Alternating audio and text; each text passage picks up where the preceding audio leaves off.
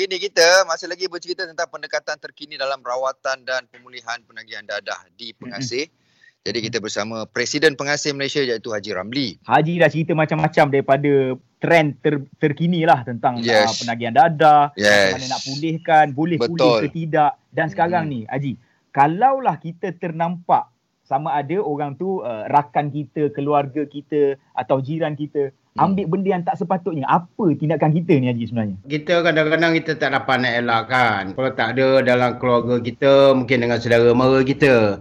Tak ada pun dengan jiran-jiran ataupun kawan dekat tempat kerja. So kalau kita dah pasti, kita dah kita tengok dia punya tingkah laku, cara hidup dia, kita dah tahu dia punya tips ataupun dia punya trik senang saja. Dia pergi jumpa dia dengan keadaan yang sesuai, kita berbincang dengan dia hati ke hati. Hmm. Jangan kita nak tunjuk baik, kita pula dia jadi ustaz nak ceramah kat dia. Dia tengok apa kan. Ha. Dia cerita cakap, ah, aku concern, aku tengok kau macam ni kan. Ha, bincang secara matang, secara terbuka.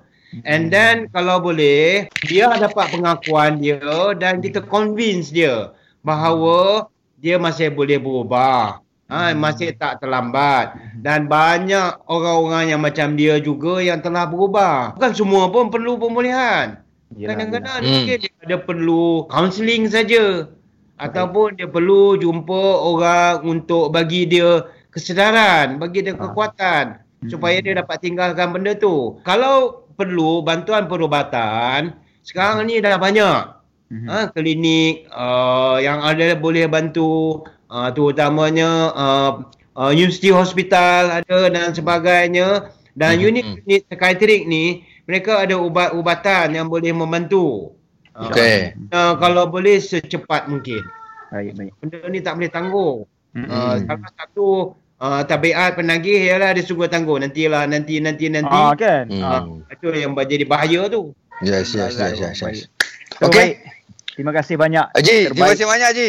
Terbaik, terbaik. Alhamdulillah. Alhamdulillah. Woo, best, best. Terima kasih Haji. Ah, Wah itu naik serotonin tu. Dia punya serotonin dah naik lah tu. Ah tu pun naik. Naik tak tentu pasal. Ji, terima kasih banyak Ji. Selamat puasa, selamat hari raya. Okay, okay. Thank you so much. Assalamualaikum. Waalaikumsalam.